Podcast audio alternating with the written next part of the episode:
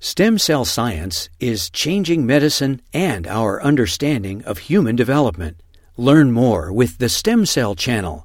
Visit uctv.tv slash stem cell. Today we're going to be talking about Alzheimer's, Alzheimer's disease.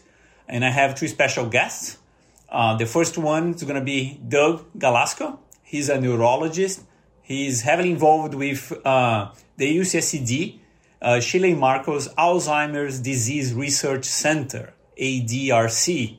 Um, Doug has been the director, um, and now he's serving as associate director of the center with an outstanding leadership of this very important program here in our community. So, in clinical practice, uh, he provides care for patients with memory and cognitive disorders, including Alzheimer's disease, dementia, with Lewy bodies and frontotemporal dementia.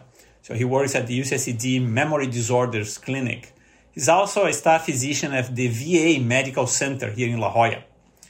So Doug Galasko has contributed to several clinical trials. Um, he also contributed to biomarker research. This is including analysis of uh, CSF and blood tests to screen uh, for markers for Alzheimer's disease, for example. Uh, he's also involved in other therapeutic research um, for Alzheimer's and other related disease. He has authored hundreds of scientific articles, book chapters, and he's the co-editor of the Journal of Alzheimer's Research and Therapy.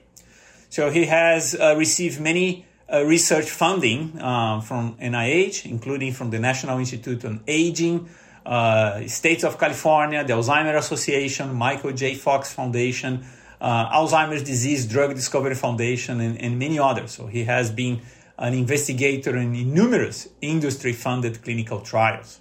So he's our first guest. Our second guest is our local hero, Larry Goldstein.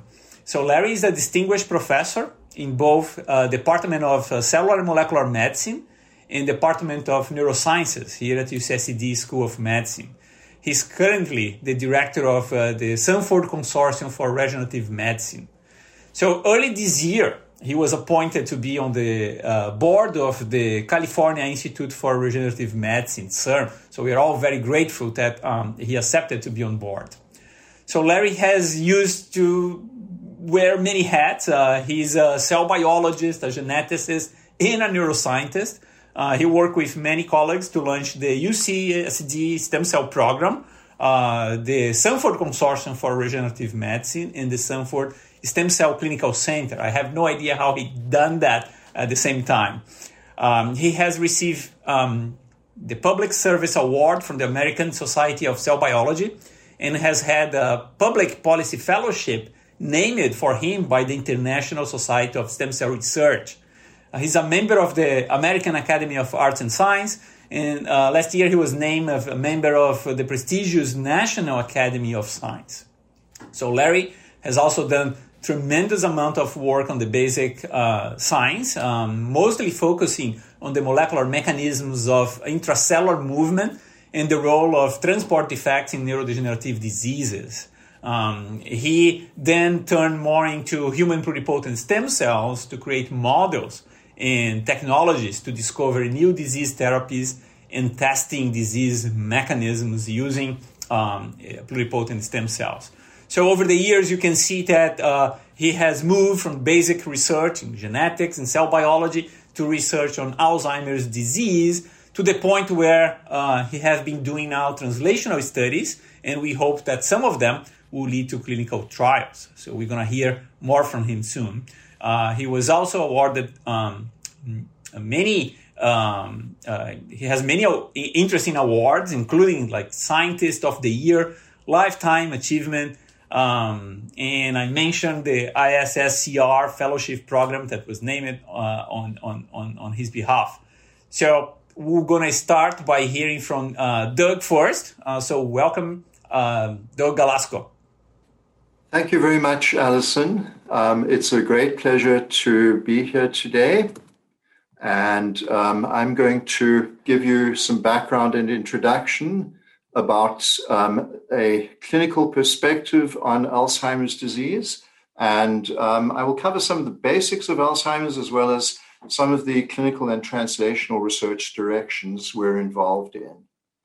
Um, I have some disclosures which are listed on this slide. I consult for a number of companies, and these, this is my research funding. Um, so before we talk about Alzheimer's disease, uh, let's start by talking about dementia. Um, dementia is a clinical syndrome, and it covers a host of different conditions with many causes. The formal definition is that it is a set of conditions resulting in acquired intellectual decline that is severe enough to interfere with somebody's social or occupational performance. When we test somebody with dementia, we are able to demonstrate that they have impaired cognitive abilities in areas such as memory, judgment or reasoning, language, visuospatial abilities, or calculation. And there should be an absence of delirium. In other words, the patient um, or person should be aware and conscious of what is going on. So clearly, a lot of different things could meet this description. And if we think about different causes of dementia in the elderly, um, this is one summary of a number of different kinds of studies. Um, Alzheimer's disease is the most common cause, but it's not the only cause. Vascular dementia, vascular changes in the brain, um, strokes, mini strokes, and things like that may cause pure dementia or may contribute together with Alzheimer's disease to the clinical picture. Dementia with Lewy bodies is a relative of Parkinson's disease and sometimes contributes to dementia all on its own, or it can accompany Alzheimer's disease. And then these other small pieces of the chart relate to rarer disorders, but nonetheless important ones frontotemporal dementia, other kinds of unusual sorts of dementias, some of which um, are um, transmissible or due to genetic or other disorders. So let's focus a little more closely on Alzheimer's disease. The pathology that was first described by Dr. Alzheimer's consisted of two kinds of problems or lesions that we could see under the microscope. One of these are plaques, which occur outside of nerve cells, and plaques we now know are due to the accumulation and aggregation of a protein called amyloid beta protein or A beta. Tangles are the other uh, marker of Alzheimer's disease, and they kind of um, you know look like what a tangle would conceivably look like. They consist of clumps or aggregates of a protein called tau, and they occur within nerve cells, not on the outside. So that's the basics of Alzheimer's disease. But in fact, if we study the brains of people who die with dementia, we often see associated pathology. Um, some sort of vascular pathology may be present in as many as 60% of people. Lewy bodies may be um, present in up to 20%. And another protein called TDP43 can form aggregates or clumps in about 5 to 20% of people with um, what we thought of as being Alzheimer's disease. So the overall picture can be a little more complicated, but um, before we can make progress on all of these different conditions, we probably should focus on the basic abnormalities, or as much as we understand, about pure Alzheimer's disease on its own. From a clinical perspective, if we think about cognition and function as being things that can be readily measured, there are some changes that occur during normal brain aging. Um, they are measurable and they are relatively mild. Somebody who is going to develop dementia doesn't start off one day waking up with dementia. They start out with normal cognition and function, and over time, they gradually progress to develop um, mild condition called mild cognitive impairment, where there may be subtle impairment of memory or other um, aspects of cognition, but the person can generally function in day to day life. And with progression, they may develop dementia. Under the surface, plaques, tangles, and vascular disease are developing. And so, as you can see, they've been developing all along for years in somebody who is later going to materialize to have MCI or dementia.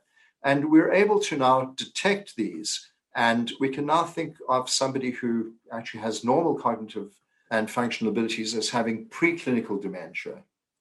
Um, so there have been moves to try to define Alzheimer's disease as a biological entity by actually measuring these abnormal proteins.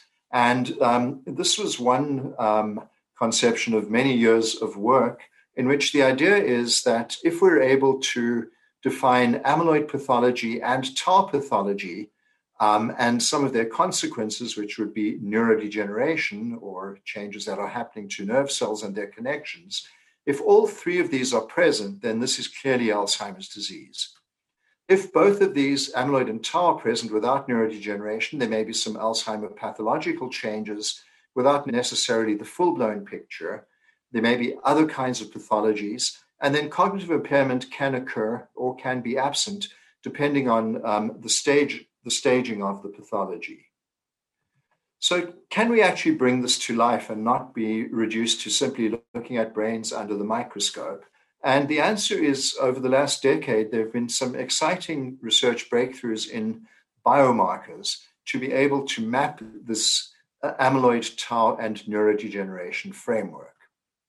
So, if we think of plaques and tangles, we actually have ways to measure these in the brain in living people. We can measure plaques through doing a PET scan, which can detect the amyloid buildup, or we can measure the spinal fluid that surrounds the brain. Um, we can do a lumbar puncture and measure levels of CSF amyloid beta protein. We can now measure the accumulation of tau by doing a tau PET scan. And then there are many ways to look at the impact of these on the brain.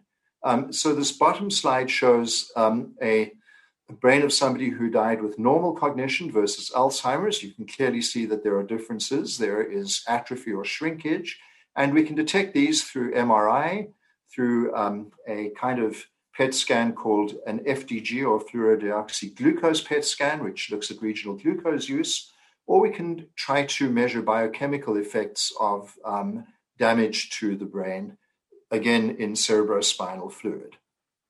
Here are some examples of um, what these might look like. These are a series of amyloid PET scans um, taken from a number of different people. This would be a negative scan in someone with normal cognition, a positive scan in someone with normal cognition, illustrating the point that the pathology begins to build up long before the clinical picture. Here is someone with MCI with a negative amyloid PET scan, so their MCI probably is not caused by Alzheimer's disease. Um, here is MCI with a positive PET scan, MCI with a markedly positive PET scan, and Alzheimer's disease dementia. So we know that amyloid PET scans detect plaques and they become positive more than 10 years before the onset of symptoms. And about 30% of people over the age of 70 have a positive amyloid PET scan. So clearly, this would be something that we could use in um, diagnosis and therapy. Tau PET imaging has been a somewhat more recent development, and um, tau tends to spread through the brain along um, various anatomical pathways. Um, this illustrates a series of different tau PET scans from um, people across the spectrum of Alzheimer's disease, starting off with someone who is clinically normal. Some of the tau PET agents bind a little bit non specifically to the brain, so this is just background binding. Um, this would be one of the earliest stages where some of the memory vulnerable circuits are starting to show some binding. Cognition is still normal. Um, again, someone with normal cognition with a bit more tau buildup. Here's someone with MCI with um, more extensive tau pathology affecting the temporal lobe, um, higher buildup, but still MCI, and more extensive tau that's spread throughout the brain that can be detected. So again, um, tau PET is a helpful tool potentially in diagnosis and to evaluate outcomes of therapy. Um, there are different ways of looking at MRIs, and we have ways to digitize the brain and measure how big things um, may be. So this is a comparison of someone who is cognitively normal versus Alzheimer's, um, looking at areas of the brain and color coding the cortex and some of the structures deep within the brain. And clearly, you can see that there's a difference. There is shrinkage and atrophy, there is enlargement of fluid spaces within the brain in someone with Alzheimer's disease. Cerebrospinal fluid allows us to look at brain biochemistry and to actually dig quite deeply. So, if we look at the basic biomarkers, which would be amyloid and tau, um, starting off with amyloid, we can measure the amyloid beta protein, the one that accumulates in the brain in plaques, but here we're um, trying to detect something that isn't getting into CSF. So, a particular form of the amyloid beta protein called A beta 42 accumulates in the brain in Alzheimer's disease, and therefore less of it escapes into the CSF. So if we look at people who have had CSF analyses and amyloid PET scans, if you have a positive amyloid PET scan, you're accumulating amyloid in the brain, CSF A beta 42 is low. If you have a negative amyloid PET scan, in general, CSF A beta 42 is high. Um, in fact, the CSF A beta 42 may be more sensitive. It may start to decrease before the PET scan becomes positive. Um, so, tau is this other protein that builds up within nerve cells and we don't see tangles in the CSF because they can't get out of nerve cells. However, we see fragments of the tau protein. And this is a study that actually characterized all sorts of different fragments. Um, we can set up particular kinds of assays to measure specific fragments. And in general, levels of tau or um, different forms of tau called phosphotau are increased in CSF in Alzheimer's disease. So, this is um, a helpful suite of diagnostic tools, but it's inconvenient to have a PET scan or to undergo a lumbar puncture. So, is there any perspective about trying to develop blood tests? And the big challenge here is can we detect proteins that originated in the brain, um, were detected in the CSF, for example, but actually at pretty low levels? And now they're getting into the blood and they're being diluted, and the liver and the kidney are trying to get rid of them. So we know that levels of A beta and tau in plasma are extremely low. And for the longest time, we couldn't show anything meaningful. Um, in the last few years, new assays using sensitive methods have been developed. And there's been a remarkable burgeoning set of publications showing us how we can use blood to measure amyloid beta protein, tau, and phosphotau, and some other proteins of interest. I'll show you just a little data in this area. Um, one of the forms of tau is called phosphotau 217, and this is one of several published studies. Um, in this study, people had undergone lumbar punctures while they were, uh, at least undergone blood draw while they were alive, and their brains were um, examined at autopsy. Um, these were people in orange with non Alzheimer diagnoses, so no um, real tangles showing up um, at post mortem. These were people with Alzheimer's disease with different degrees of tangle accumulation and buildup.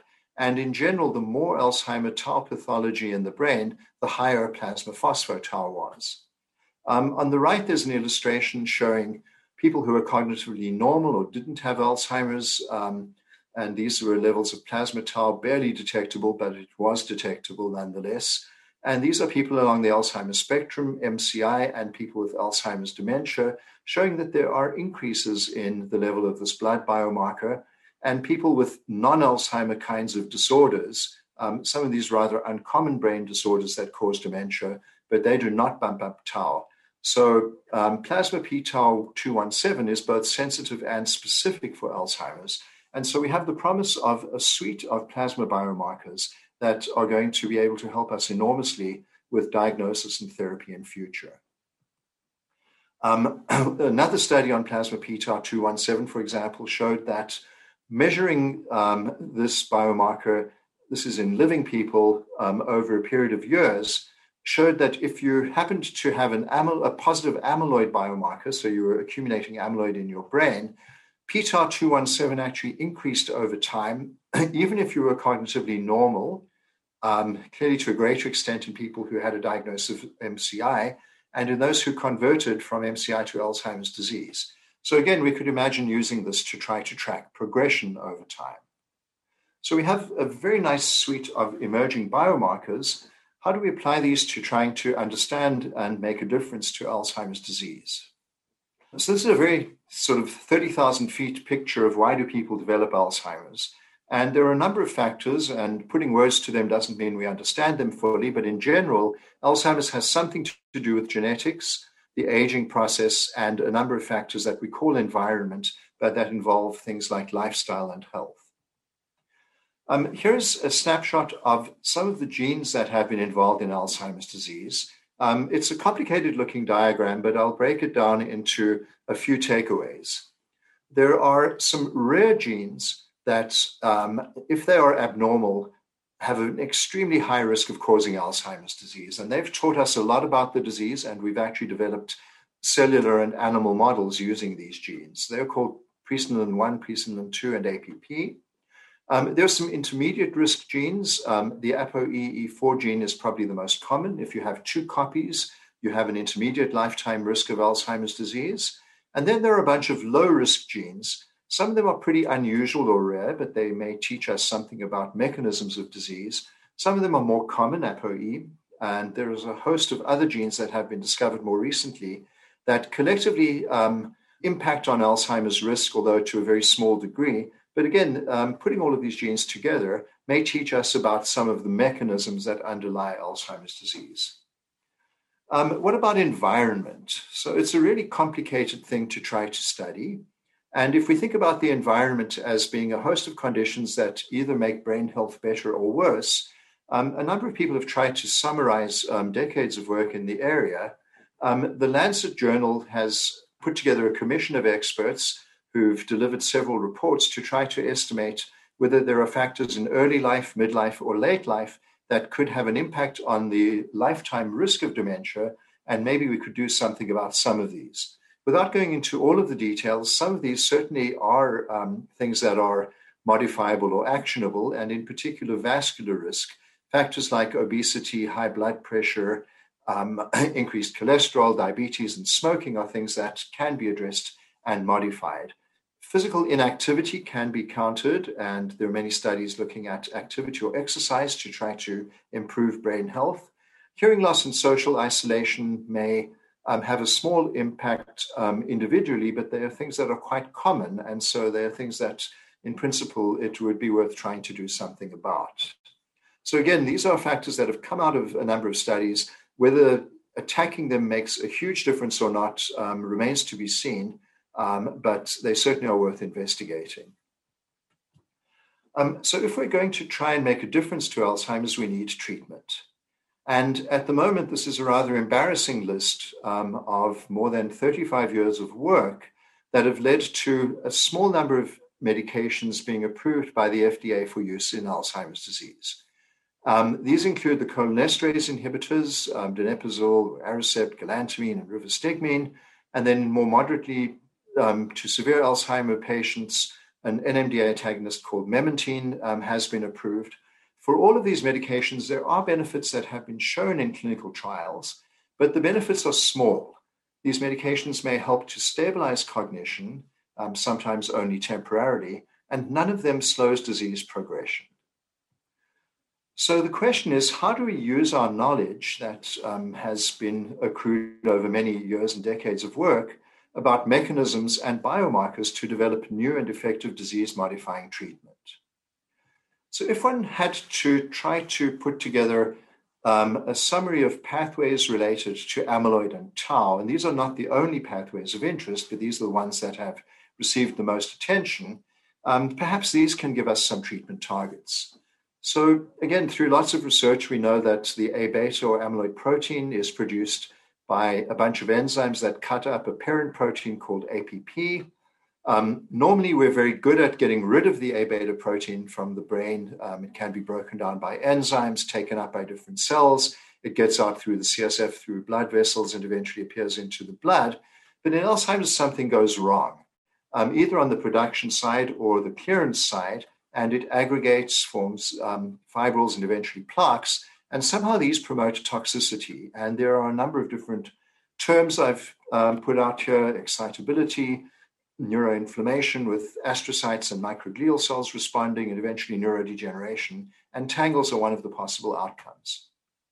So, in terms of where we're at with um, a lot of research and a number of different organized clinical trials, some of the large scale efforts have involved trying to decrease A beta production.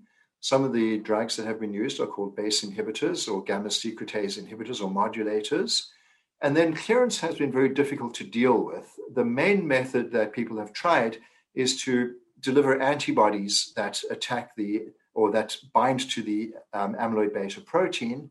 Um, these either try to bind to large amounts of different forms of A beta, or maybe to bind exclusively to forms that are aggregating and maybe forming toxicity. Maybe that will make a difference.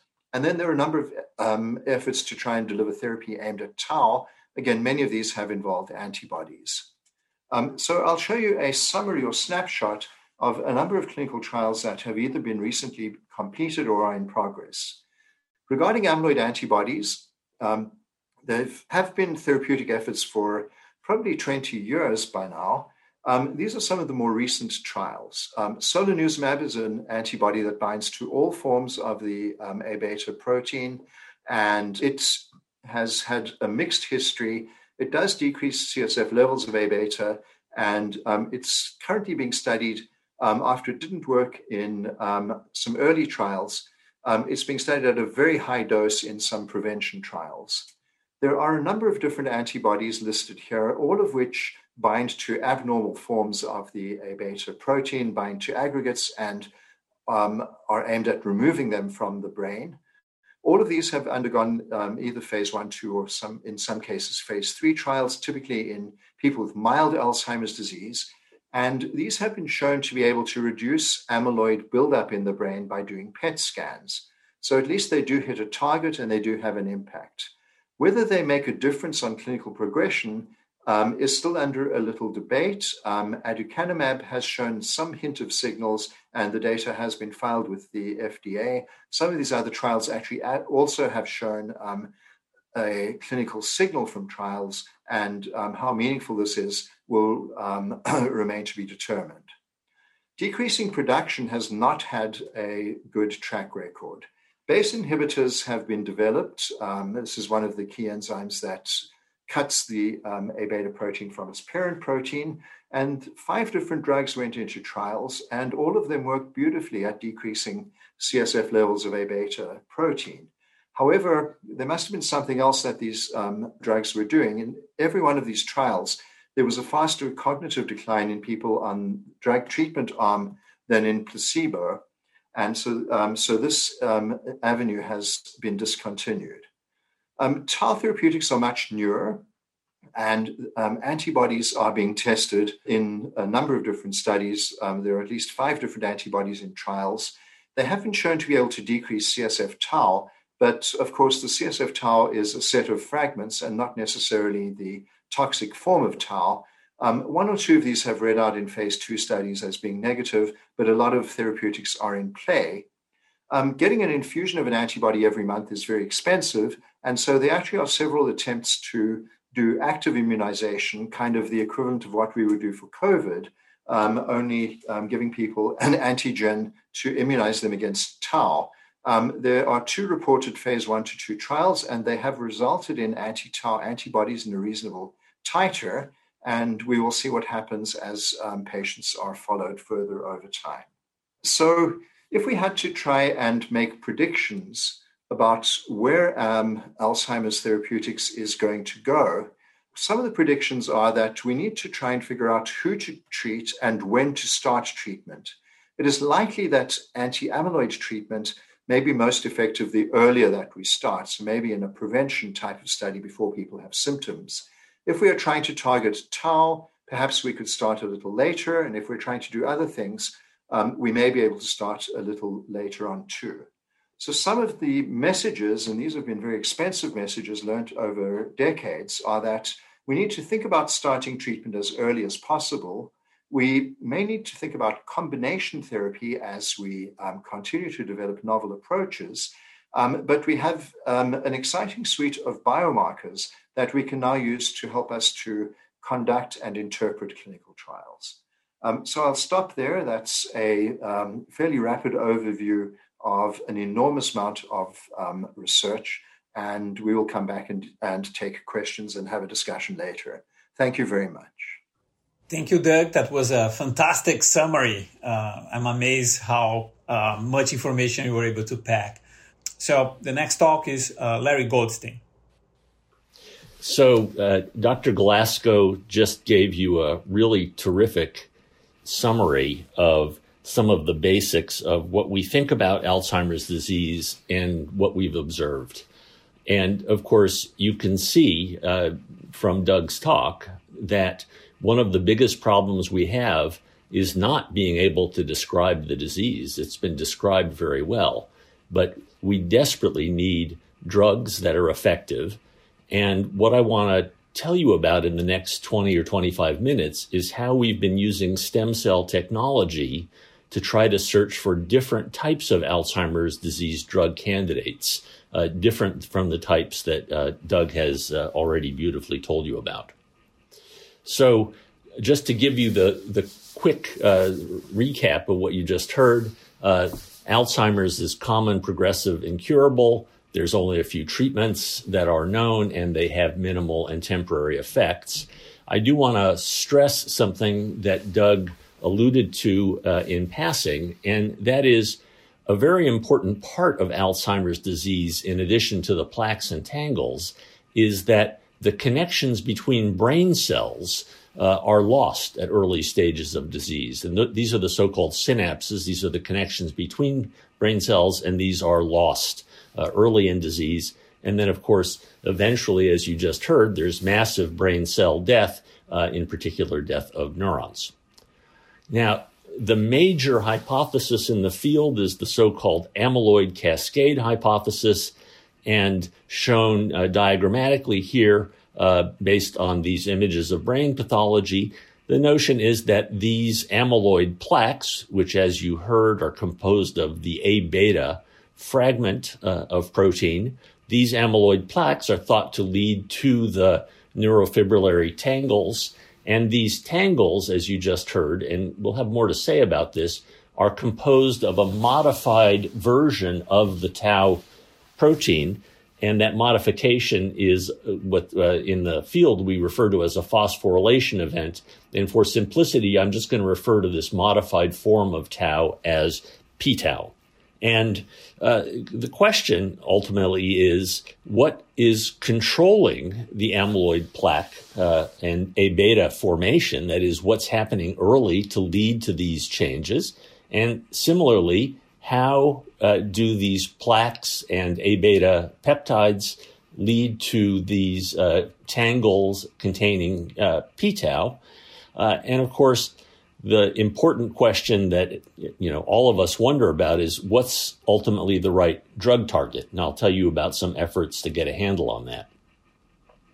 Now, what I've done here is, uh, in a sense, redrawn the conventional uh, proposal for how Alzheimer's disease develops. And I'll refer to it as the single pathway proposal. It is the simplest possible way of looking at how uh, the defects in the disease are caused. And what this imagines is that either some sort of altered biochemistry, and Dr. Galasko gave you a few examples of that, or rare genetic mutations uh, and uh, Dr. Galasko mentioned one of those, uh, presenilin mutations, or other genetic and environmental risk factors, such as traumatic brain injury or ApoE or the others. These are all thought uh, and proposed in this simple single pathway proposal to lead to formation of amyloid plaques made of this A beta fragment, and that this collection of uh, uh, plaques in turn leads to modified tau or p-tau and then neurofibrillary tangles. And then ultimately, this all leads to the loss of connections and ultimately neuronal death, uh, characteristic of Alzheimer's disease. But there's a zoo of other possibilities uh, in the literature and in experiments that have been done on this disease that is, in fact, uh, rather complicated. And we can think of these as uh, multiple pathway proposals. And to be honest, this is often the way biology uh, and neuroscience, uh, in fact, usually work, is that there are lots of alternative ways for getting from one event to the other. And so what this multiple pathway idea here uh, imagines is that the factors and changes that can lead to elevation in A beta and amyloid plaques can also lead to other types of neuronal misbehavior. And I'll show you a couple of examples of those uh, in a few moments. And that either of these can lead to the formation of phosphorylated p tau and tangles. And all of these things can lo- lead to the loss of connections uh, characteristic of disease. And of course, you can see here in the middle, there's even a view that you know the plaques and uh, and the A beta uh, uh, proteins can lead to neuronal misbehaviors, which in turn lead to tau tangles, and you can see how this can become uh, fairly complicated fairly quickly. But I, I, unfortunately have to assure you that biology is frequently uh, this complicated, and part of our tasks as scientists and clinicians is to understand and dissect how these kinds of pathways uh, work and what ultimately leads to disease pathology. Now, we've taken a somewhat different approach to this problem, and let me just uh, introduce it to you quickly and then give you a definition. And the notion is this plaques and tangles are, in fact, relatively late events in disease. People frequently don't develop them until their 50s, 60s, or 70s, as you just heard from Dr. Galasko, or they certainly don't become abundant until people are in their later elderly stages of life. But it's hard to believe that there aren't very early changes that lead to the formation of the proteins and modified proteins that ultimately form plaques and tangles. And there's quite a bit of evidence in the literature that, in fact, there are a number of early changes happening early in life, possibly even as early as fetal development, that lead to these pathological changes that don't read out until very late in life in people's uh, 50s, 60s, or 70s. And what you really want to find in a way, uh, you can think of as follows. If, if there's been a plane crash and you want to know what caused the plane to crash, you can, I suppose, and this is initially done, examine the pattern of wreckage on the ground. But of course, the pattern of wreckage on the ground doesn't tell you what went wrong in the plane while it was still flying. Were the pilots drunk? Did they stop paying attention? Did the navigation system break? Who the heck knows? Lots of things can lead to a plane crash. And so, in the case of a plane crash, what you're looking for is the black box, which records the early events that were abnormal in the plane that led to it crashing. Well, what we're all looking for, in a sense, is the black box of Alzheimer's disease. We want to know what happens early that leads to cells in the brain and neurons in particular uh, starting to behave abnormally, leading to loss of connections and then cell death. So, this is where we've turned to stem cell technology to try to generate human brain cells in the lab. And by the way, we want to have human brain cells because while a great deal of work has been done in mouse uh, so called models or mouse versions of Alzheimer's disease, there are two points. One, we are not just big mice. You may have noticed that last time you looked in the mirror. Humans are not just big mice. And second, um, mice actually don't develop true Alzheimer's disease. And so treatments that work in the mouse don't necessarily work in the human, and that's uh, true for lots of diseases, and Alzheimer's disease has been no exception. And so, what we want to have are human brain cells in the lab so that we can study early stages where genetic mutations and other uh, risk factors that one can import into the lab can be studied in the very earliest stages before plaques and tangles actually form which of course are the late stages of disease. And so this is where stem cells come in. And I'll just give you a very quick, super simplified definition of stem cells. These are cells that can divide. Cells grow by dividing to make more cells. These are cells that can divide to make more stem cells, so they're self replenishing, but they can also, when you give them the correct biochemical signals, give rise to all sorts of different specialized cell types and if you give them the right biochemical signals, they can form different cell types in the brain, including neurons. And so there's one other wrinkle in this methodology, and that is because of the pioneering work of Shinya Yamanaka, it has now become routine in any uh, lab uh, in the La Jolla area or elsewhere uh, around the world to take a sample of skin cells from either a normal individual or an individual who has a genetic form of Alzheimer's disease. You can convert that skin cell into a stem cell, and those stem cells have the genetic architecture, that is the DNA from the person you got the skin cells from. So it can either be a control, non-demented person, or it can be a person with a hereditary form of Alzheimer's disease. And so when you make those stem cells into neurons, uh, shown diagrammatically here, they can either be controls, that is, uh, genomes, people that didn't develop disease, or people that developed uh, these forms of Alzheimer's disease. And then one can take these uh, neurons or other brain cells, for example, but neurons in this case, and you can measure the proteins that are typical of Alzheimer's disease, either A beta or p tau. And as I'll show you momentarily, in fact, in the neurons that carry rare genetic changes that cause hereditary Alzheimer's disease, you indeed see elevated levels of A beta and uh, p tau uh, that are produced by those cells. Now, one other point I want to make is this diagram here is actually a realistic diagram of a neuron.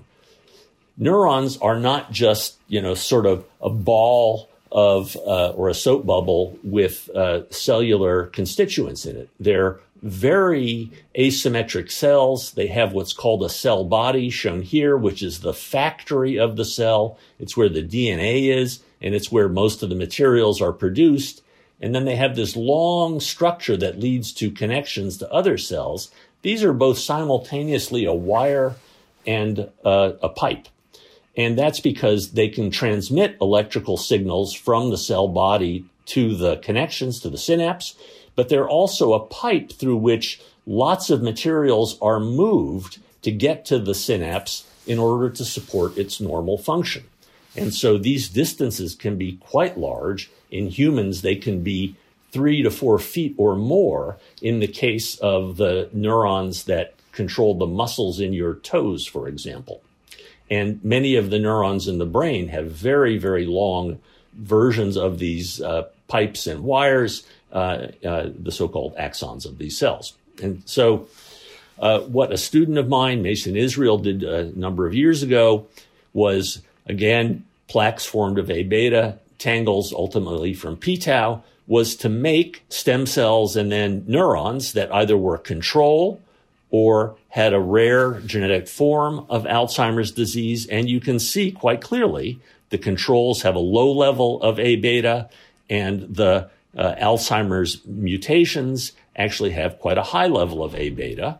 And similarly, if you look at p tau, same thing, controls are relatively low, uh, Alzheimer mutations relatively high.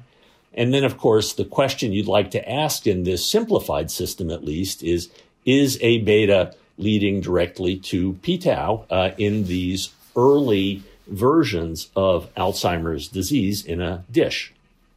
And in fact, I won't drag you through the data. They're a little bit complex. But the point is, we've really been able to le- uh, rule this version of uh, this kind of model out. And uh, Mason was able to show uh, convincingly in at least this human neuronal uh, version of disease that A beta was not what's leading to p tau. In fact, it turns out to be a precursor to A beta. Now, there are some other interesting types of misbehavior that are seen in these uh, Alzheimer's mutant in the lab. And one uh, assay that uh, we developed for these cells is to take so called tagged lipoproteins. You all have probably heard of lipoproteins LDL or HDL, and the levels in the blood make a big difference to your cardiac and other health. It turns out that the brain does not get its lipoproteins from outside the brain. It synthesizes its own lipoproteins. Uh, and so we started to study how neurons internalize lipoproteins that are made from other cell types in the brain. And one way we could study it is to tag the lipoproteins with little molecules that give off light when you look at them in a special kind of microscope called a fluorescence microscope. And so I've colored them in in orange here to indicate that they're giving off orange light. They're usually really green or red, but who's counting? And neurons are capable of internalizing these lipoproteins when you apply them to the area of the cell body. They get inside the cell, and then some of them are transported, physically moved out through this part of the cell called an axon to the synapse. And the synapse actually requires quite a bit of uh, lipoprotein in order to function normally. And I'll just mention in passing that lipoproteins often contain cholesterol, and we'll come back to that in a moment. And so here's what the data really look like. This is an image in the microscope of an axon. You can see these little white spots in this case. Uh, uh, those are the little fluorescent lipoprotein packages that have been tagged. And if you look at these genetic uh, mutation uh, bearing neurons, uh, you can just see by looking that there's quite a bit less of these little uh, white dots in the axons. And then if you count them, you can see controls are high, mutations are low. And in fact, what we can show is that there's a defect in the cell body in the ability to internalize these lipoproteins. And then there's a second defect in the ability of these lipoproteins to leave the cell body and to enter the axon for traffic down to the synapse. So there's quite a pronounced early defect in the internalization of materials in these neurons. This builds off of the groundbreaking work of Ralph Nixon back at NYU, who, uh, working with uh, Ann Cataldo almost 20 years ago, first found this in uh, intact brains post mortem. Uh, and uh, he and we have pushed ahead uh, based on those early data.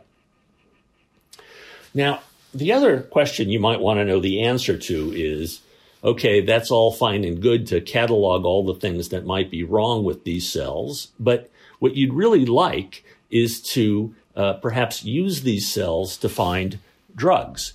And so uh, we started that work uh, a few years ago. We took skin cells from a patient that had a different kind of genetic mutation in the APP gene that is the parent molecule to A beta, created stem cells, made neurons, and then plated these neurons in so-called multi-well plates. So a little plate that's about uh, two inches by three to four inches uh, in size can hold 384 or even more, but we used 384 well plates. And each well has neurons in it. And then each well is treated with a different drug from a collection of every FDA approved drug that we could lay our hands on. You wait five days and then you measure p-tau. And what you can see here is this big morass of dots. So just think of it as uh, though each dot represents one drug treatment, and dots that are uh, clustered here in the center, that's where drugs that have no effect are. Some drugs lower p-tau, some drugs raise p-tau. Um, I'm not going to tell you about all the different drug candidates we found, but there was one very intriguing candidate drug that we uh, discovered called efavirenz, uh, originally uh, developed for HIV, uh, where it uh, interferes with the viruses polymerase that makes the viral nucleic acid and genetic material, that is. and efavirenz lowers uh, levels of p-tau uh, in these neurons in, in very striking ways. And so the question then uh, is, how does it do that? Um, one of the things uh, that came up very early is uh, there was previous biochemical work which suggested that efavirenz acted by stimulating the breakdown of cholesterol into 24 hydroxycholesterol that's then eliminated from the brain you can see that the production of cholesterol is this incredibly complicated pathway of synthesis steps, branches, um, and then this rather simple step of elimination. Lots of drugs that are earlier in these pathways do in fact give some changes in p-tau interestingly pointing to some role of brain cholesterol in controlling p-tau levels.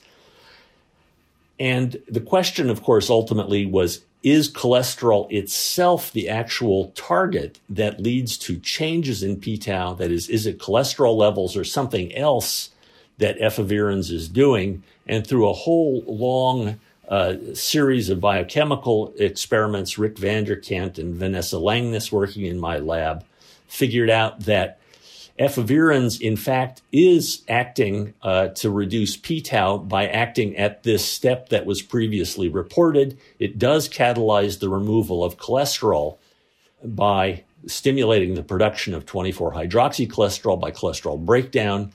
Uh, but in fact, it turns out through a series of biochemical experiments, what Rick and Vanessa were able to show is that efavirenz does reduce or does stimulate cholesterol breakdown, but the storage form of cholesterol, called cholesterol ester, circled here, replenishes the lost cholesterol. And ultimately, it is the level of this storage form of cholesterol that controls the levels of uh, phospho or, or p-tau.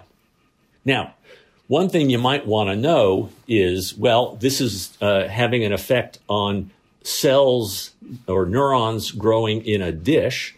Of course, neurons in the brain are quite a bit more complicated than neurons in a dish. And of course, any drug treatment has to cross the blood brain barrier, not a simple uh, task for many different sorts of drugs. And so we wanted to know would efavirenz work on a brain? Uh, and to do this, we took advantage of mice that make tangles in their brain in different regions, in the cortex and in other parts of the brain, such as the hippocampus. We did these experiments with Robert Rissman. And so you can treat these mice that make lots of tau tangles, either with a control vehicle or with efavirenz. And what you can see, for example, here is that efavirenz gives quite a pronounced drop in these mouse brains of tau tangles. And so the next step for us, and this is a project that we're working on with Rick van der Kant and with Dr. Galasko, is to raise the funding needed to put efavirenz into human clinical trials, uh, figure out how it's working in an intact human, and then begin testing it on Alzheimer's patients. And that hopefully will happen in the next few years. And I, at least, am very optimistic about this, but there have been so many disappointments in this field, I can't let myself be too optimistic. So, where does this leave us?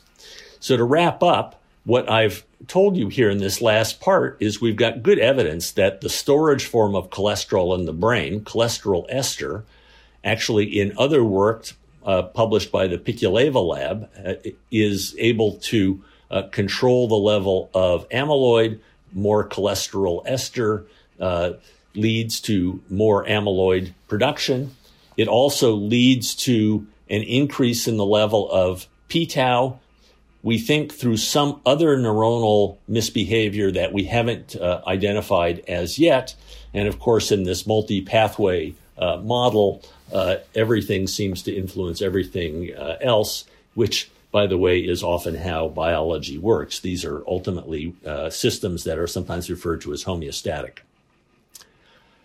And so if we go back to the original multiple pathway proposal, we can add uh, something to the altered biochemistry in disease, we think, and that is the levels of uh, storage forms of cholesterol in addition to genetic mutations and environmental risk factors.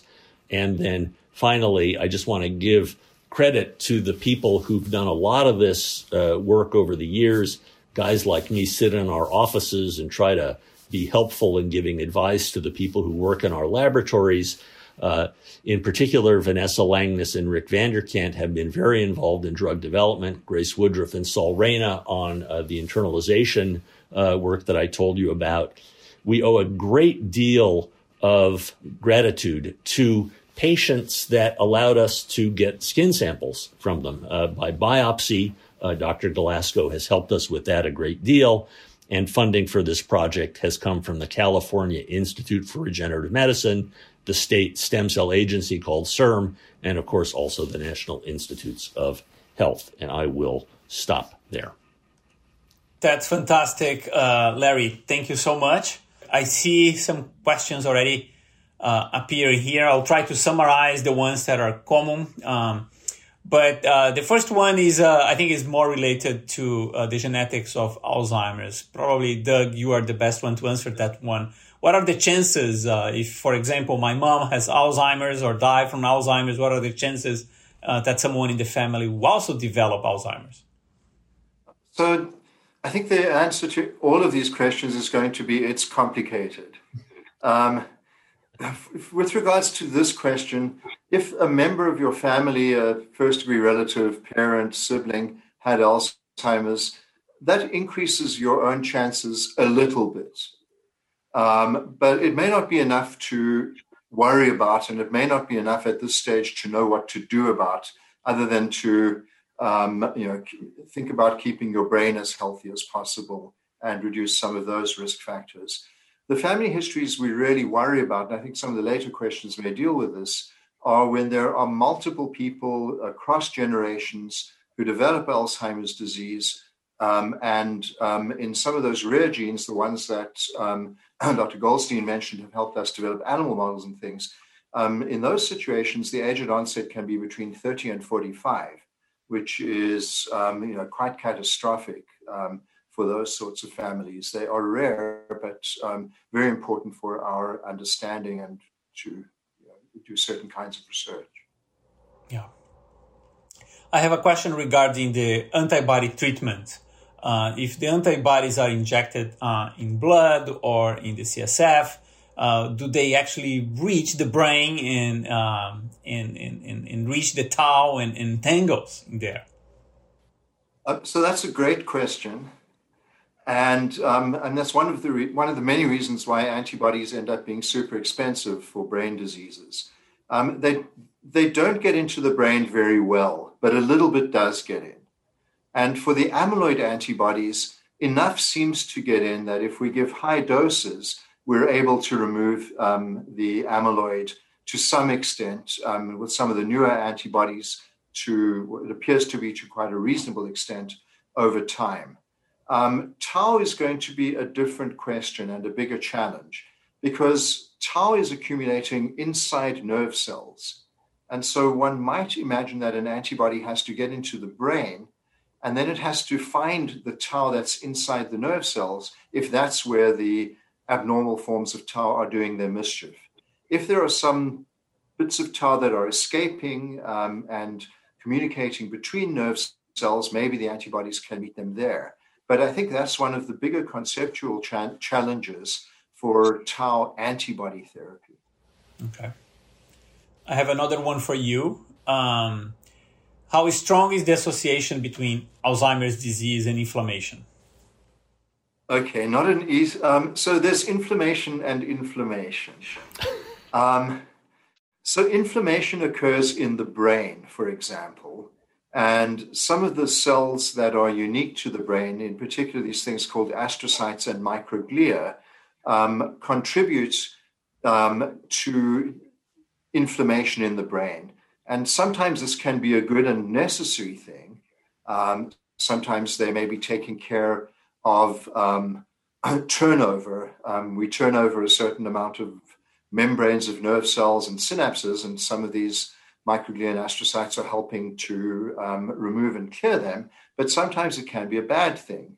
And in Alzheimer's, there's some um, genetic and other evidence that suggests that microglia get turned on in some ways that can contribute to um, the pathology. Um, so, inflammation, the way most of us think of it, actually occurs in the whole body.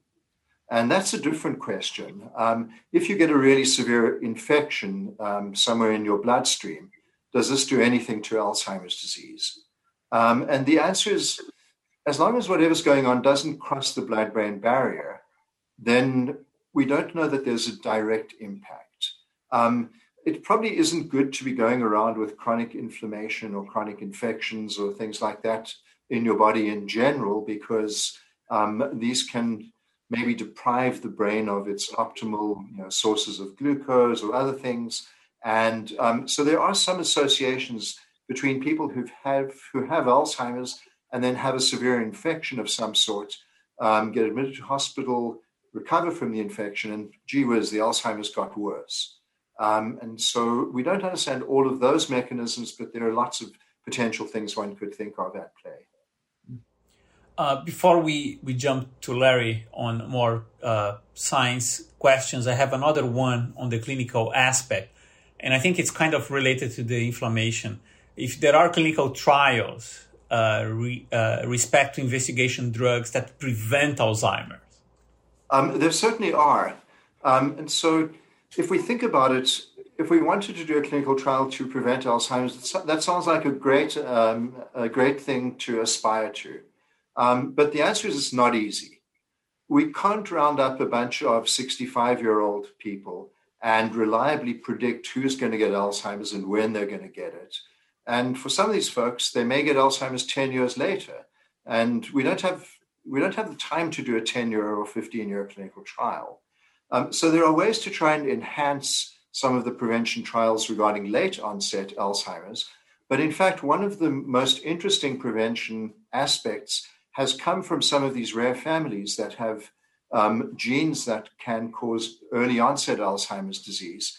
And so at UCSD, we're part of one of these networks. There's an international network um, studying people with mutations in APP, presenilin 1, presenilin 2. And um, we're part of a group that are doing clinical trials. And some of the trials involve people who already have symptoms. But um, the idea is to try and do prevention trials because here we can actually calculate if we take a family in which 10 people got Alzheimer's disease and the average age at which they got Alzheimer's was 40, um, we could round up a bunch of 35 year olds, for example, um, or you know, people within five or six years of the estimated age at onset. And we can do a lot of modeling and use biomarkers to give us insights that we just couldn't get from late onset Alzheimer's disease. So there's a lot of exciting research going on in that area in prevention. Very nice. Uh, Larry, I will start with some of uh, the questions here. Um, is there any correlation between the brain uh, cholesterol ester levels and ApoE4? Uh, great question. And I think uh, this is going to be one of those questions where I'm going to have to just confess we don't know. I think it, it's a terrific kind of question. It's something that follow up experiments really need to be done on. Of course, uh, part of what this question alludes to is that the, the normal biological function of ApoE is to be a cholesterol carrier in brain lipoproteins. And so you might expect that there would be some connection between uh, the different uh, genetic forms of ApoE, either the two allele, the three allele, or the four allele, and their ability to carry cholesterol or their effects on storage forms of cholesterol. And we just really don't know. There, there's a lot of work going on in this area. It's moving very quickly. So stay tuned. Uh, there's another question about uh, the mouse treatment. Uh, how how the uh, the drug efavirenz got into the brain? What what was the route? And what dose did you use uh, compared to what would you use to treat humans? Is there equivalence here? two two excellent questions. So first, how does it get into the brain? Well, actually, a lot of drugs do cross the blood-brain barrier. And efavirenz is a drug that not only crosses the blood brain barrier, it seems to accumulate in the brain.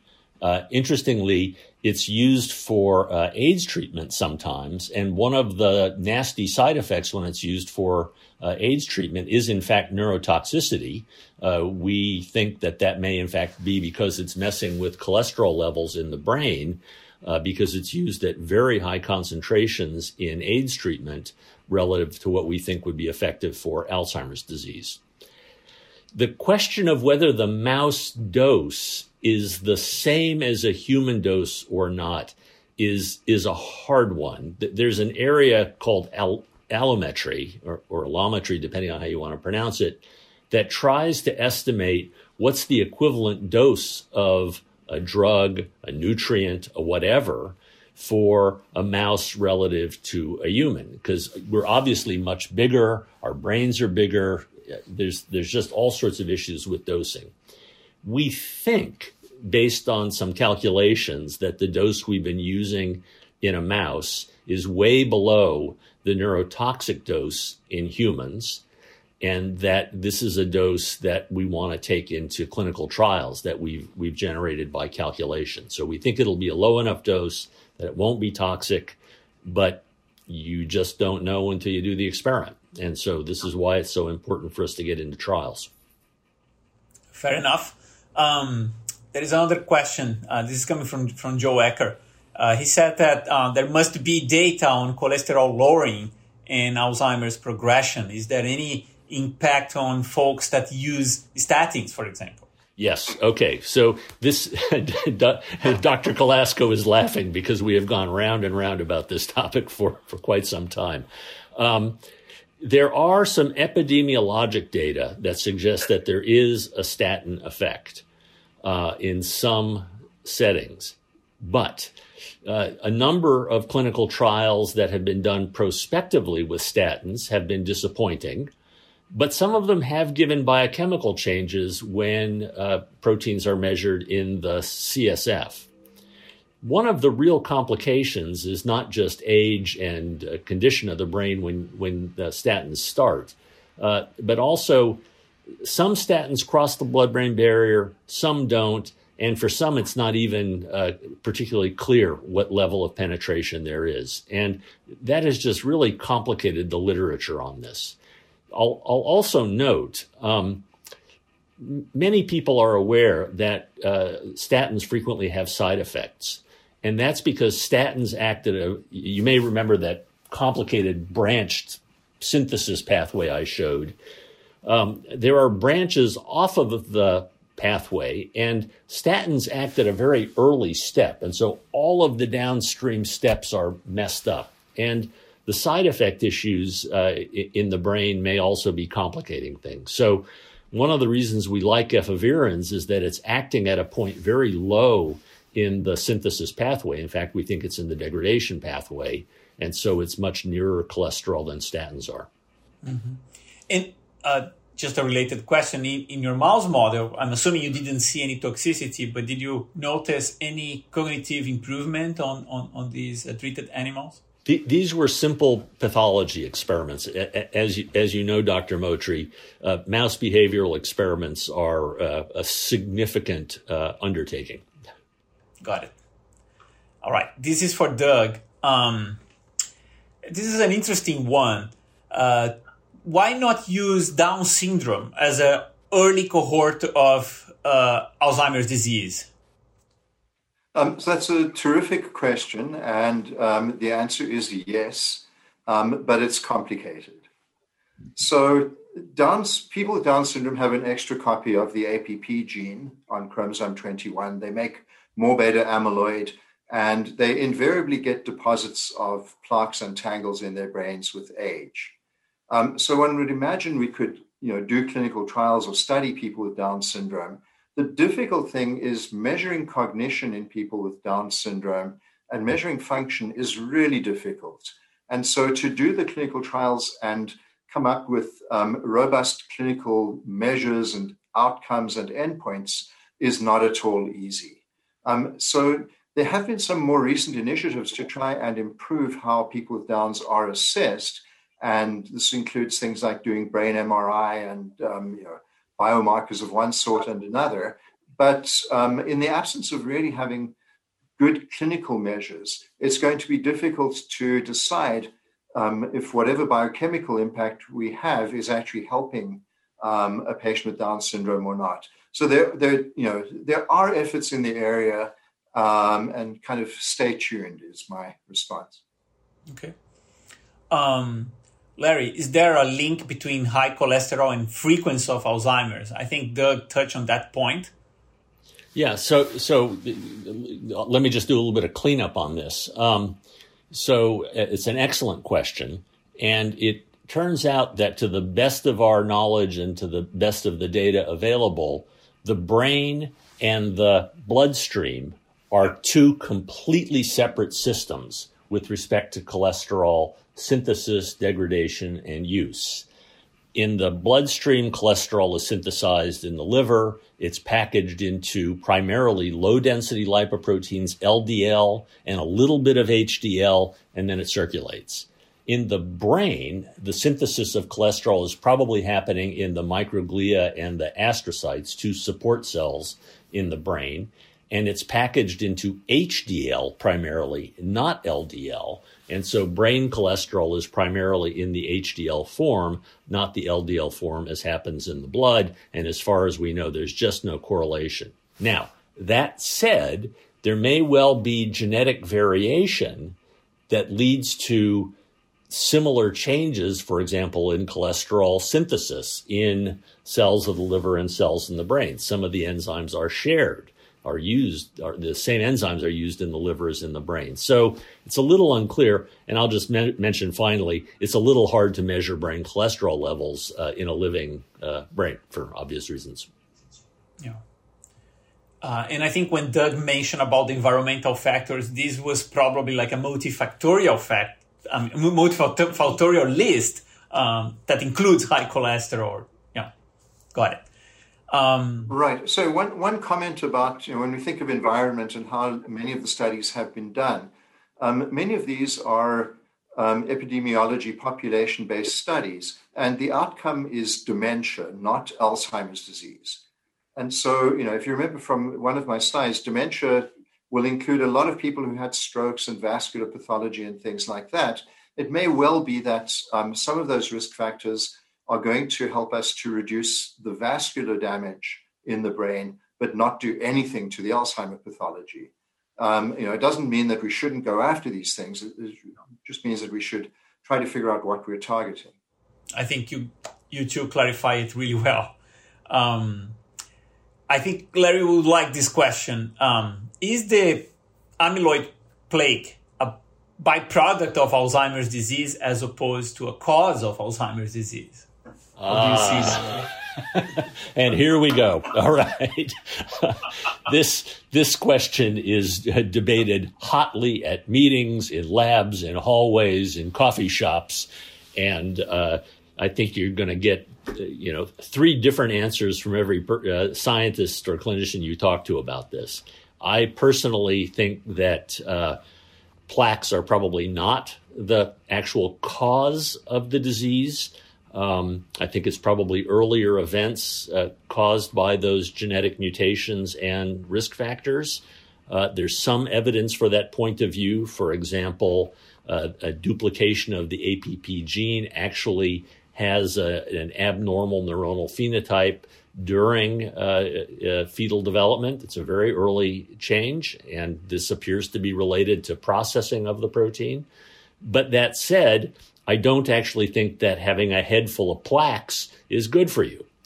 So it may not be the cause, but boy, it sure could be a complication. But I think Doug would have a completely different view on this than what I just said. um, I mean, I, I, think I would be um, ambivalent, but um, along the, um, I take the point of view that it's hard to ignore amyloid. Um, the genetics and the pathology and everything else and it seems to be specific for Alzheimer's. So you don't, for example, have a stroke and then deposit amyloid around all of those damaged nerve cells. You don't have some other kind of brain pathology and then you know deposit amyloid as a reaction. Um, so you know it's not a it's not a direct toxin. If you have a little bit of amyloid, um, that's not going to, as, as best we know, that's not going to even cause any kind of detectable clinical effect. So you know that's the um, that's where the debate gets a little bit tricky. Um, in a test tube, or um, if you grow nerve cells, you can actually do things with um, the amyloid protein, and you can show that it's a fantastic toxin. But if that was the case, um, Alzheimer's would be um, a three-month disease. Yeah, and uh, I remember on my conversations with Achid Pascal here from the Carta Center um, showing that other primates do show signs of uh, beta uh, plaque aggregations as well, uh, but they never develop dementia. I think uh, even chimpanzees, I mean, their brains are full of that when they get old, but you don't see the signs of dementia. I I mean, it might be that they just die earlier, but I, I don't know. That that's an interesting observation. Um, there is another one that I, I, I, would like to hear from you both uh, is this idea of studying resilient brains. I mean, people who are resistant or resilient to Alzheimer's. Are they missing the like the inflammatory component, or is there any genetic variant uh, signal that we can take from these people? So, firstly, we need to define what we mean by resilient. Um, I'll, I'll, give you a few examples. Um, so, there's a very large um, extended set of families, um, mainly living in Colombia, that carry a particular presenilin mutation. And on average, the age at onset across, you know, this is this is hundreds and hundreds of people. The average age at onset is um, approximately 42. Um, they've been, um, you know, these families have now been studied intensively, and um, a woman who happened to be a carrier of the gene um, was found who was um, in her 60s with normal cognition. So people did a big dive into her genetics and found that she actually carried um, an unusual variant of the ApoE protein. And so maybe that was protective. Um, so maybe that's an example of how a very, very rare genetic contribution, this was extraordinarily rare, um, caused some sort of resilience. Um, the other kind of resilience people think about is um, somebody gets to the age of 90 and their identical twin um, also gets to the age of 90 and the twin develops severe Alzheimer's disease, whereas the person, um, the other person, um, has amyloid in their brain and is cognitively normal. So there's something different going on there, and there are a lot of different possibilities. Um, these could range from biological ones, like how do people respond to amyloid, to a whole bunch of developmental ones, like um, are there ways to make brain connections stronger and to develop um, sort of cognitive reserve, as it's been called. So it's a really complicated question, and people are trying to look at different angles um, because, as I say, the you know genetic home run would be one example of trying to find one mechanism, but there may be much more complicated things at play. Larry, have anything to add? Uh, yeah, I was just going to add that there is there is one other rare genetic variant that clearly does confer resistance to developing Alzheimer's disease. It was found in a cohort or a fa- set of families in Iceland, where everybody has been sequenced and analyzed, as near as I can tell.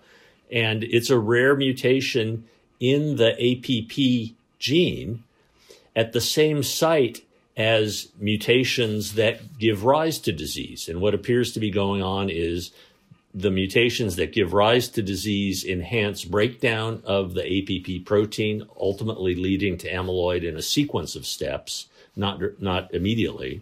And the genetic mutation that's resistant is a different change there that appears to interfere with the, the breakdown of the molecule. So that's a, that's a very rare but interesting situation.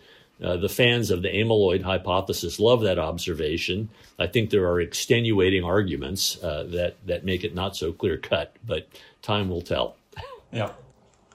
Uh, Larry, could efavirenz block increase uh, signaling by the lipid messenger PGE2 uh, that has been implicated in cognitive decline during aging? And do metabolites from the gut microbiome alters the, capa- the, cap- the capacity of interferon gamma response uh, in the meningeal NQ, NQ cells to modify T cell apoptosis in the brain. So this is a this is Kat asking a complicated question. Wow. Okay. So, so uh, I'm gonna I'm gonna say the following. One of the secrets to being a long-lived, successful scientist is to know when to say you don't know something. And I really, I really don't know the answer to either of those questions. There, there have been some experiments that have been done in the mouse that suggest that the microbiome may have an effect on the development of the mouse version of Alzheimer's disease. But remember, these are mice with lots of plaques and not necessarily, well, the mouse version of dementia. I'm not entirely sure exactly what that is. Um, and uh, other metabolites related to cholesterol metabolism. Uh, these are it, it, this is in early days and unclear where that's going to lead. Yeah. um, Doug, even though the bio, bio, bio, biochemical pathways are connected between uh, late onset and the familial cases, uh, does that mean that these are two different diseases that should be treated with different targets? Um, so again, that, it, that's a great question. Um, the lumpers would say that regardless of age at onset, genetics, and so forth, if we look at the brain of someone who dies with advanced Alzheimer's disease, they're going to have plaques and tangles. Therefore, it's one disease. Um, I think that if one is dealing with the mutation, so you know some of the um, really interesting ways to do gene editing um, might lead us to come up with some really interesting ways to approach people with presenilin or APP mutations and try and do something to deliver um, a vector to their brains to try and do some genetic correcting, for example. Um, there actually are some very early clinical trials looking at um, using AAV vectors to deliver ApoE2, which seems to protect um, and confer some degree of um, longevity. And there have been um, a couple of preclinical studies, and there actually is an early phase clinical trial looking at that sort of approach. So that would be a more personalized, I think, breaking it down into personalized treatment rather than um, age at onset might be something to um, think about. So the more we know about some of the drivers and the mechanisms, the more we might think of, um, you know, where do we have an opportunity to tackle something super early, and where would we have some different opportunities to maybe be intervening um, later in the chain of events. I, I hear you too, and, and to me, there's so many parallels with autism. I mean, the, the, the laws of synapses and then this stratification of the different subtypes. And that's, that's more or less what happens in autism. As we define better, we, we create like a, a new syndrome. Um, Larry, I have two questions about the in vitro model, which I think is, is relevant. Uh, you treated only iPS derived neurons. Uh, how about microglia, astrocytes, and oligodendrocytes? Are they included? And a related question is how robust is the iPS differentiation? Do you always have the same phenotype in vitro? Yes. Okay. So, so the first question would be, uh, you know, did, we do any of our experiments in so-called co-culture models where astrocytes or microglia are uh, grown along with neurons and then neuronal behavior analyzed? Um, many of these experiments were done uh, quite early in the development of this field before astrocytes and microglia were uh, available uh, to actually do these experiments. Um, there's been some efforts to do these sorts of things, but to be honest, I think simple co-culture experiments are going to be completely supplanted by organoid experiments, with, of course, the caveat that while astrocytes are derived from the same lineage as neurons, microglia, in essence, come from a blood forming lineage and so are completely uh, separate uh, and then would have to be introduced into organoids in some uh, more controlled fashion. Uh, the consistency, uh, we uh, generally in the experiments I talked about use uh, a method called uh, fluorescence activated cell sorting to allow us to purify neurons to near homogeneity. And so the cultures were usually done with purified neurons uh, that actually helps quite a bit with reproducibility over the the, the data sets. Uh, but boy, there's a lot more to be done in these systems. Uh, someone asked if uh, the data with uh, the genetic cases could could could be the same as on the sporadic cases, but I guess I mean just we, we, need to test, right? I mean, if the drug will work on a more complex system. Absolutely. Uh, it, it's a great question. It's something that plague all of us in this field. A lot of the work is done with the genetic mutations because they're much more straightforward to study. They're homogeneous. You don't have as much variability. And, you know, when we've made neurons that carry, you know, that were made from skin cells of people who have sporadic disease, there's quite a bit of variability in the, in the biochemical behavior. And it's going to take large numbers of different uh, types, uh, different genetic types of neurons and glia to really understand how that plays out in the behavior uh, in these systems. And that, that work just needs to be done. We're not there yet. Nobody is. I have another epidemiological question that you might know because um, efavirenz seems to be also used on HIV field and uh, people with HIV sometimes develop dementia. Are the population taking this drug protected somehow? Do we uh, know that? Boy, great question. I don't know the answer to that. Um, I should I should actually hit the literature on that one and find out. Good good point. Uh, I mean, I, um, I can comment a little, and that is that firstly, HIV dementia um, really existed before there was effective um, antiviral therapy. And florid dementia is really unusual in people who um, you know, consistently take um, their antiretroviral drugs. There are some more subtle cognitive changes, and you know, that's being studied um, quite intensively. Um, but the era of you know, rampant HIV dementia, at least in you know, well-developed countries where um, the antivirals are um, given out um, systematically, um, seems to have disappeared. I mean, an interesting question is: Do people with HIV have an increased risk of Alzheimer's disease? And again, the studies haven't been done yet. Um, the survivors of the HIV epidemic who have had successful treatment, some of them are getting into their late 60s and 70s but it may not be enough to do a really comprehensive study of um, Alzheimer risk at this stage. Um, another clinical question is uh, how similar are those uh, dementia related or neuro- neurodegeneration diseases? Um, are they really different diseases or they, they share some of the biochemical pathways or neuronal degeneration? I mean, what, what, what would you say here? Um, so I mean, we, we see different, um, let's call them tombstone proteins if we're going to be um, derogatory in a number of disorders. So Alzheimer's is amyloid and tau, Parkinson's and DLB is alpha synuclein. Um, some of the frontotemporal dementias are TDP43. Um, and just because we're seeing different markers, does this mean that these are all radically different diseases or are there commonalities? So th- there's synaptic loss in all of them but I don't know if that's you know is a common enough finding.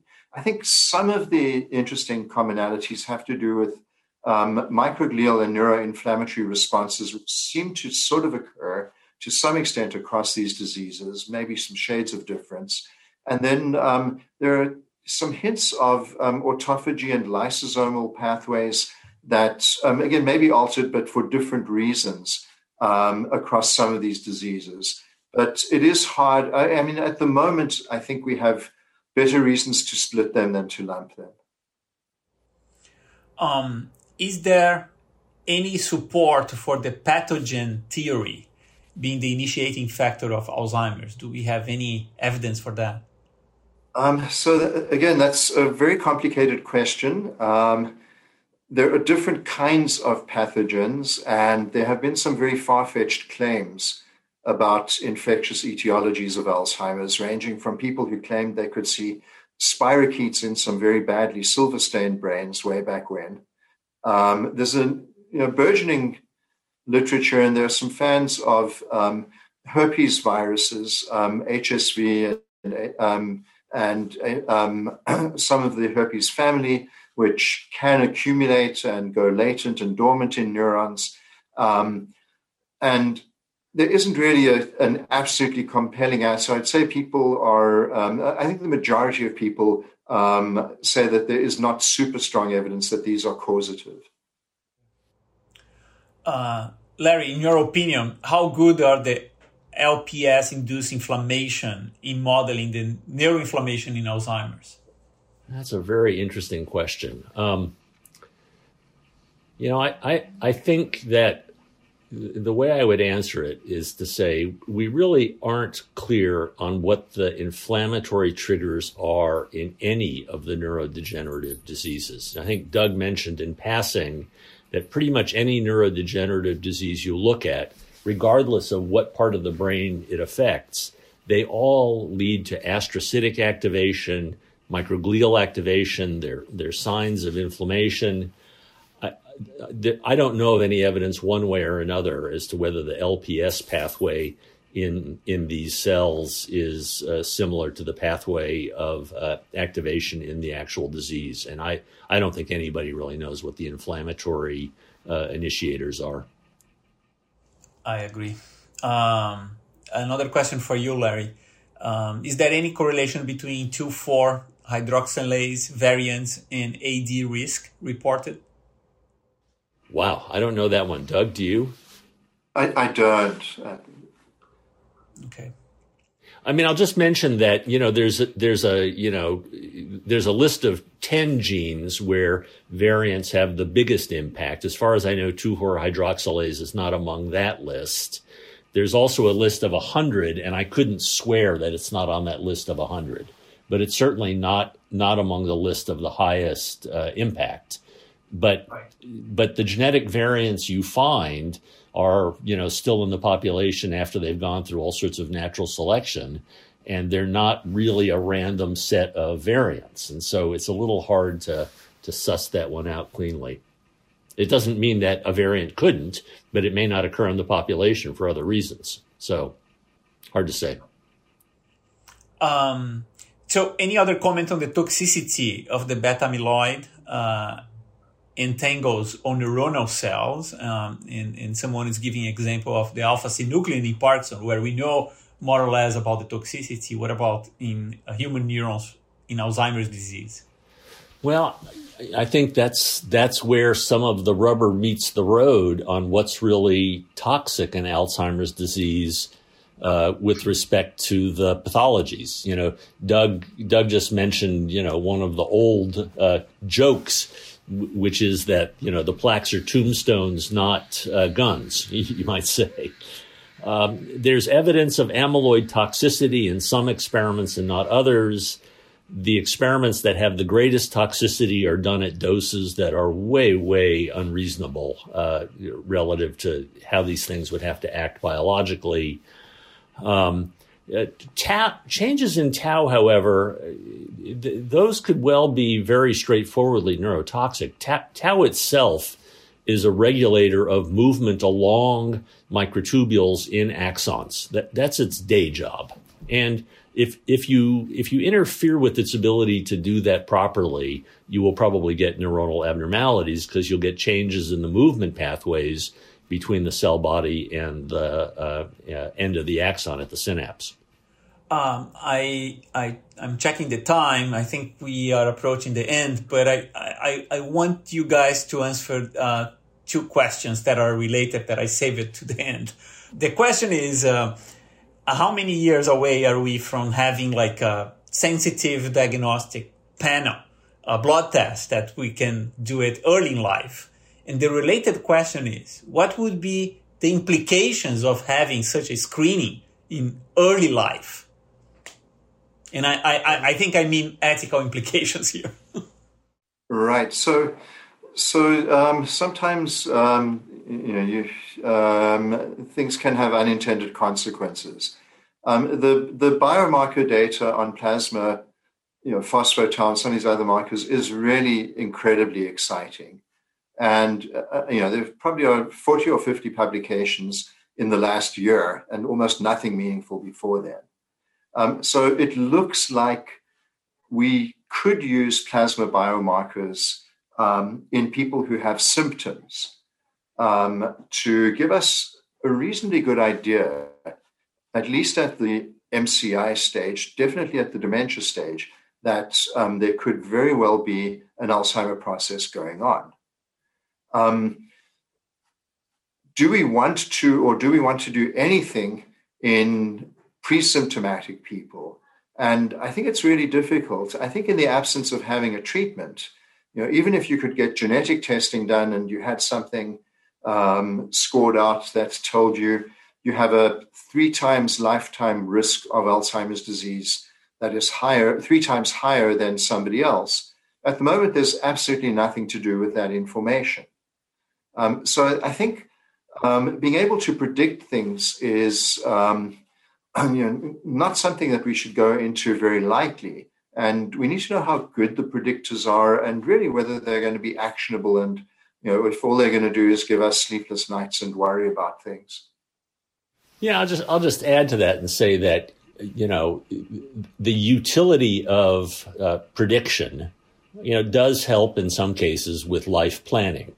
Now, on the other hand, if you tell a 20 year old that they've got a significant chance of developing Alzheimer's disease when they're 60, if you don't have a useful therapeutic, that is not a useful thing to tell to tell that person. I don't think, but you know, in again, in the case of statins for cardiovascular disease, having some predictive capacity along with a very effective drug uh, outside the brain for cardiovascular abnormalities, that of course is incredibly uh, powerful. And one could see this field going in that direction but it's not going to take only one year or two years to get there. I mean, we're still pretty far away from an effective therapeutic, especially one that would act early, I think.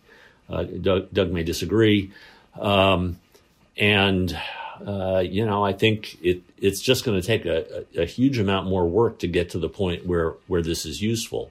But, you know, if you had a really safe drug that would you know, work at the very early stages of disease and prevent it, then of course that would be an incredibly powerful way to go. But boy, we are not there.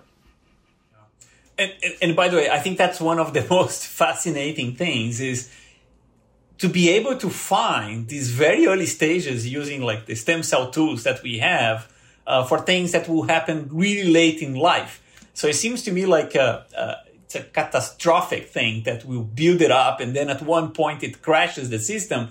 Uh, it, it does it uh, over the years. Um, but um, I mean, uh, it, it is amazing to find, and it's not only to Alzheimer's, right? We we hear about other conditions, late onset diseases that seems to start even in the embryo, which is amazing.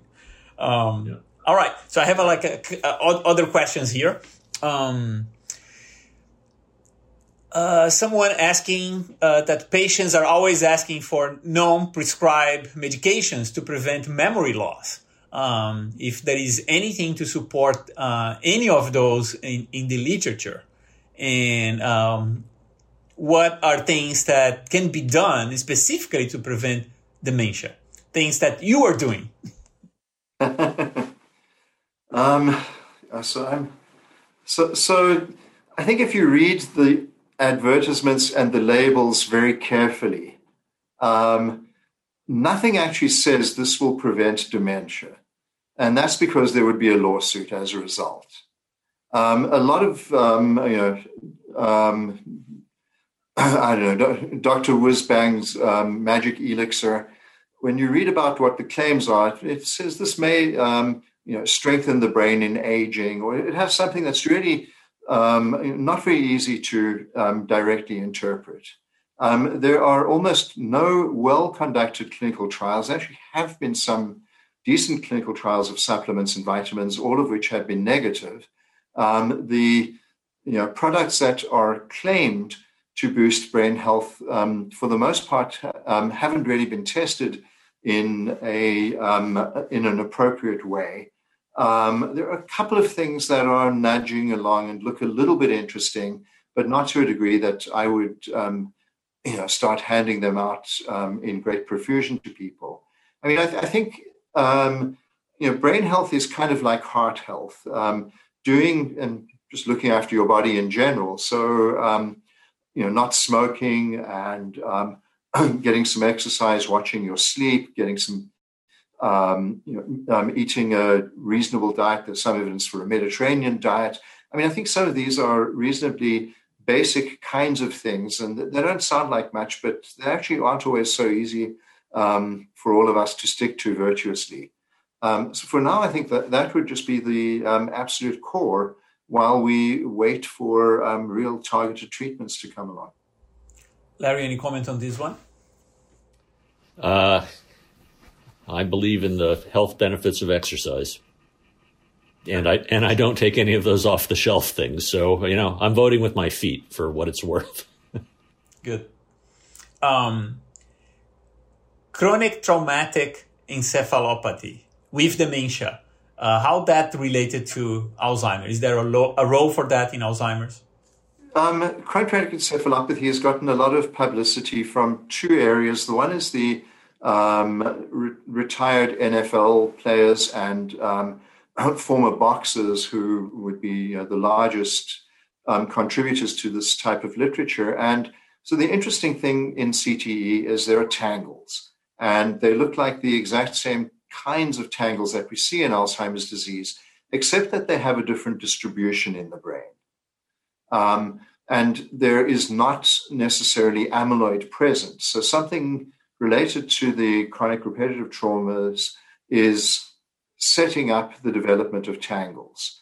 Um, whether these tangles spread and progress and trigger things is very difficult to be sure about and very difficult to um, to model. Um, but in principle, um, you know, something that might be used in a treatment trial for um, tangles in Alzheimer's could, in theory, be used for a treatment trial in CTE. Except, I don't know that we could round up enough people to do a treatment trial in CTE because we really don't know who is at definite risk um, right now. Um, so the other area that got a lot of attention are people um, who had shock blast um, type TBI exposures um, during the um, various Gulf wars. And it's not clear that this is the same pathology. It's not clear that they get the same kind of tau pathology. They do get some other things happening with neuroinflammation and so forth.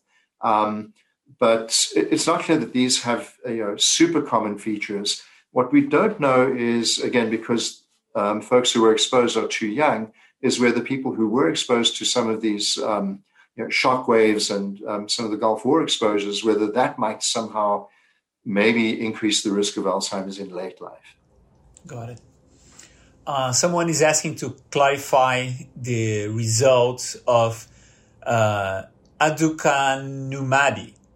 which seems to be confusing regarding effectiveness. Um, Okay, so aducanumab was one of the antibodies that I mentioned um, with regards to being able to bind to amyloid and help to remove it from the brain. Um, different doses of aducanumab were studied in different um, trials. And in general, the finding, which isn't too surprising, is that the higher the dose, the more effective it was at removing amyloid. And so there was a dose of um, a 10 milligram per kilogram dose was used, and um, this in the clinical trials seemed to be the most effective at removing amyloid, and it seemed to be the one that was more likely to show some sort of clinical signal. Um, it turned out in these trials there was a potential downside, and that is that um, one thing we haven't talked about is that amyloid can also deposit in blood vessels in the brain. And sometimes um, as the amyloid is removed, it um, maybe does some damage to blood vessels or the antibody binds to the vascular amyloid. And there can be some degree of local bleeding and inflammation in the brain. Um, in the clinical trials, we've sort of learned how to manage this, um, but it um, is a little bit of a limitation in terms of how high we can dose. Um, I mean, I think that the you know the final word obviously isn't out on antibodies and removing amyloid, and I think that now that we have the possibility of four or five different antibodies out there in trials that all maybe can do this, um, it will be possible to explore whether whether this is helpful and how helpful it is. All right, we have no more questions. Um, so I think this is a very nasty condition, uh, horrible for the families. I'm so glad to hear uh, on the progress here. Larry, we need to take this drug to the clinical trials. this is so important. Doug, uh, Doug and I are working on this. Yeah. Yep. And I, am glad to hear UCSD is moving with another clinical trial. I think BDNF, kind of gene therapy approach with Mark uh, Tuszynski. So this is also, always good news. Um, so yeah, I'm, I'm, just hoping for a bright future here for those families. I wonder if any of you has uh, any last word. What you need is lots of shots on goal. Absolutely. The more, you know, um, the, the, cancer field, um, people point to lots of therapeutic breakthroughs, but in fact, there were thousands of cancer clinical trials. Um, at the moment, the Alzheimer clinical trials barely make the hundreds. And so we just have to keep going. And as long as the ideas are good and we know how to identify what we think we're doing, then a trial is worthwhile. And I'm, I'm very happy to see that CIRM is really committed with the neurological conditions as well. So this is also good news, not only for California, but uh, for everybody. All right. So um, if no further comments, I think we will stop here. Uh, thanks, Larry. Thanks, Doug. Uh, and I hope you all enjoy.